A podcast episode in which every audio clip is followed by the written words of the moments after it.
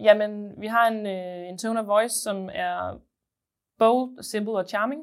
Øh, og bold, det står ligesom for, at vi gerne vil frem i verden. Vi vil gerne reducere madspild. Vi bliver nødt til at gøre det på en måde, hvor et albuen måske skal frem en gang imellem.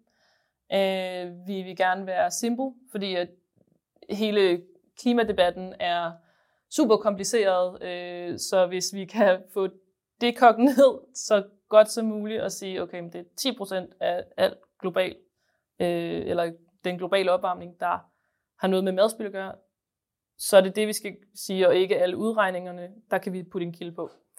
Øh, og så har vi charming, som skal sikre, at vi ikke øh, gør det for, for kort befattet og for, øh, for påduttende. Øh, så vi sikrer os, at folk kommer med på vognen, i stedet for, at de ikke magter os. Øhm, så gerne i en positive vibe.